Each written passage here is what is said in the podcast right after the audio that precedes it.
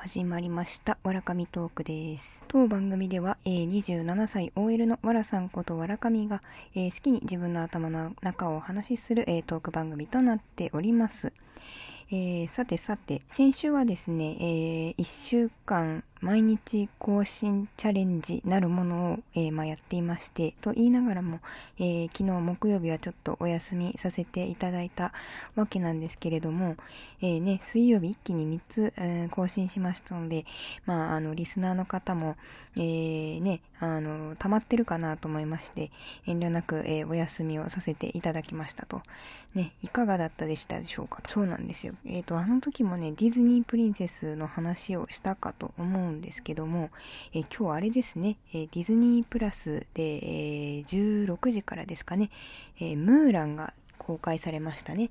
あの劇場でもともと公開される予定だったわけですけれども、えーこの、えー新型コロナウイルスの、えー影響を受けて、え劇場での、え上映が、え延期に延期を重ね、えね、こういった形でディズニープラスで、えまあ、公開するという形に、まあ、なったと。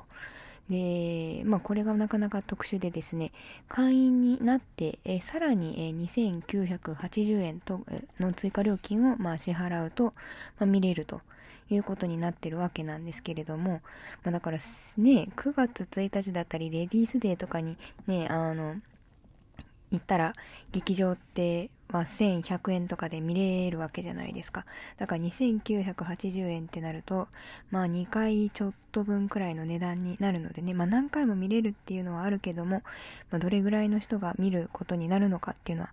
ちょっとね、あの、楽しみなポイントだなというふうに個人的には思っておりますと。そうそう、私、ディズニープラス、まあ契約しているわけなんですけれども、あの、これはですね、あの、先月ですね、母があの、ドコモの契約を更新というか、あの、スマートフォンを変えまして、で、その時に1年間、まあ無料の、えーまあディズニープラスをね、あの、つけますよと言ってもらったので、その特典で、まあ、つけていて、で、まあ、その恩恵を私も預かってる形なんですけども、まあね、これのね、契約に至るところが結構恥ずかしいことがあったんですね。というのはですね、あのーまあ、この番組をずっと聞いてくださっている方がもしいらっしゃれば、私まあなかなかにディズニーがまあ好きなわけですよ。で、特にですね、二十歳前後の時にそのピークが来ましてですね、まさかのあの幼少期よりもあの大人になってからの方が好きになったんですけれども、で、そのくらいの頃になるとバイトの収入もありますから、え洋服だったりっていうのを自分で買うわけですよね。で、えっ、と、まあ、ある時ですね、自分のキャラを作ろうと思いまして、毎日ディズニーの服を着ていた時期があるんですね。えーちょっとなかなか今から思い返すと、えーとんでもないことだったなと思うわけなんですけれども、で、特にあの、ユニクロがですね、安くて可愛いディズニーの服を売っていたんですね。今も売っていると思うんですけども。でですね、中でもまあ、トイ・ストーリーが好きだということでですね、えまあ、トイ・ストーリーの T シャツをまあ、買ったわけなんですね。えそれも確かメンズだったんですけども、まあ、遠慮なく買っていたと。でも、かれこれ、だから5、6年は着てる T シャツなんですけれども、あの、まあ、そこのぐらいの年になり、6年ぐらい経つとね、まあ、部屋着にまあ降格しているわけなんですよ、そいつがね。で、まあ、とはいえ、先月その、えードコモにね、あの、母の同伴で行ったんですけども、うん急にまあ来いということだったんでね、あの、まあ身支度なんかしている時間もなかったんでね、あの、まあパッと出かけたわけですよ。で、私、あの、アップルウォッチもしてまして、で、まあ、アップルウォッチって円盤持ってる方わかるかもしれないんですけども、あの、円盤のね、背景の画像を好きに選択できるんですよ。で、特にまあ、プルというか、あの、もともとね、スティーブ・ジョブスが作ったものじゃないですか。ピクサーもアップルもっていう経緯が多分あるんだと思うんですけど、あの、トイ・ストーリーが選べるんですよね。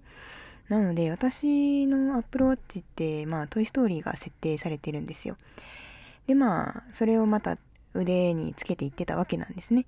で、まあ、契約を更新しまして、で、カウンターの人がディズニープラス1年間無料でつきますけどどうしますか？と、まあ、聞かれたわけなんですよ。でもまあ、言うてもね、あの、まあ、母親と私ですからね、もうディズニーの対象の年齢では基本的にはないわ、ないような気がしたんですよね。で、一回私ね、恥ずかしいように思ってしまって、えオプションは結構ですって言ってしまったんですね。というのも1年越したらまた有料になるので。でも、えー、まあ、店員さん含め、窓口のカウンターの方も含め、えー、隣に座っている母も、えっていう目で、まあ、見てくるわけですよ。それはそうですよね。あの、まあ、この年ですけど、トイ・ストーリーの T シャツを着て、トイ・ストーリーの時計をつけてる女がディズニープラスがいらないわけがないんですよ。んもう契約してるのかなと思ったかもしれないんですけども、いや、あの、実はしてなくてですね。うん。で、もうその圧に負けて、いや、契約しますっていうことでですね、まあ、結局契約しちゃったんですけどね、あの、やっぱり素晴らしいですね、コンテンツがね。もともとネットフリックスで配信されていたらしいですけどね、それを、まあね、こういった形でストリーミング再生してるようにあの自分の独自のサービスを始めたわけなんですけどねあのめちゃくちゃ面白いのでねこの話はちょいちょい出していきたいなと思っておりますとで、まあね、あの、同じ趣味を見つけたい感がすごいってね、あの、前回、えー、ソノピーにも言われたわけなんですけども、えー、まあ、あの、ディズニープリンセスっていうのは意外と奥が深いんですよ。あの、まあ、この年ですけど、まあ、大好きなわけですね。うん、まあ、でもこれはですね、そのメルヘンなものに憧れているっていうわけではないんですよ。まあ、でもそうか。強いて言うなら、あの、まあ、宇垣美里さんとかがですね、あの、マイメロ理論なんていうのをちょっと前に言ってましたけど、まあ、それに近いと。うん。例えばですけど、まあ、仕事とかでね、まあ、いろいろあるじゃないですか。こう上司がね、こう、まあなんかムカッとするようなことを言ってきたとか、うん、いろいろ、まあ、うまくいかないこともあると思うんですけども、その時にですね、ぜひ、あの、実践していただきたいのがですね、というか私が実践しているのがですね、私はディズニープリンセスって思うんですね。え、あの、彼らは基本的に王女様が多いのでですね、あの、勇気や優しさ、愛情を持ってですね、あの、笑顔で、まあ、回答するわけですね。えー、特にあの、シンデレラの実写版なんかを見ていただくと、あの、最後の最後に、意地悪なママ母に対して、forgive you、あなたを許しますというセリフがあるんですけどね。もうだから、イラッとした時は、あの、私はシンデレラとかね、そういう風に思って、まあ乗り越えてるわけなんですけどもね。なのでね、ぜひね、あの、このストレス社会においてですね、あの、ディズニープリンセスっていうのを個人的には及していきたいわけなんですよ。でまた結構社会的なメッセージがその時代時代においてね、あの、結構発信されてるっていうのでね、まあ、気になる方いたら前回もちょっとそんな話してるんですけどね。で、これからね、あの、ちょっとね、一人ずつね、あの、放送回分けてになると思うんですけどね、ディズニープリンセスの話をね、私が勝手に好き勝手ね、あの、喋っていこうと思っていて、まあ、ちょっとネット検索しながらになるんですけどね。でね、さっきちょっとね、ちょっとだけ調べ始めたんですよ。そうするとね、あの、まあ、ディズニープリンセス歴代とかって検索すると、あの、ネイバーまとめがまず出てくるんですね。で、13人もいたっけ？歴代ディズニープリンセス13人まとめっていうのがまあ出てくるわけなんですよ。でまあ、これがね、なかなか面白いんですよ。あの全部ね、あの、項目、統一して書いてあるんですね。だから作品名、そのプリンセスが出てくる作品名、それから生まれ、生まれが王女様か否かとか、で、あと推定年齢、それから恋人が王子様か誰かみたいなね、話、それから、えー、舞台はどこか、ドイツとかね、フランスとかね、で、原作は何を元にしてるのかっていうのが全部書いてあるんですよ。これは素晴らしいまとめなわけですよ。ほんでね、13人誰がいるかっていうと、あの、公開年順に言いますと、えー、白雪姫、えー、シンデレラ、えー、オーロラ姫、アリエル、ベル、えジャスミン、ポカホンタス、ムーラン、ティアナ、えラプンツェル、メリダ、アナ、エルサと、まあ、続くわけなんですよ。なんかちょっと古い感じもしますけどね。うん。モアナがいないですよね、モアナが。うん。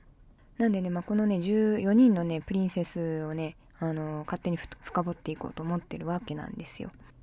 でね、中でもね、結構面白いのがこの恋人の項目なんですね。なんかプリンセスなんで基本はまあ王国がまあ関係するんですけども、まあ、自分が王女様であったケースと、まあ、自分が成り上がっていくシンデレラストーリー型とのプリンセスとかまあいるわけなんですけども、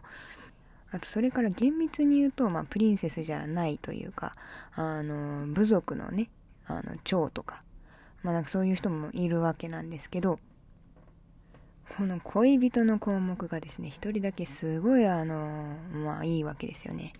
だから、例えばですけど、あの、白雪姫恋人王子ですよね。まあ、シンデレラ恋人プリンセスチャーミングって書いてあると。で、オーロラ姫、えー、フィリップ王子ですよね。で、アリエル、エリック王子と。で、ベル、野獣、かっこアダム王子。まあ、野獣ってのもすごいんだけど。で、ジャスミン、えー、恋人、アラジン、かっこ王子ではない。王子ではない。ね。あと、ポカホンタス、えー、恋人、ジョン・スミス、かっこ映画、大佐。で、これが意味わかんないです。ジョン・ロルフ。続編の OVA、長官。あこれ違うんですかね？ちょっと私知らないんですけど、ちょっとこれ調査しておく必要がありますね。うん。で、まあ、ムーランですよね。で、まあ、恋人、まあ、リーシャン、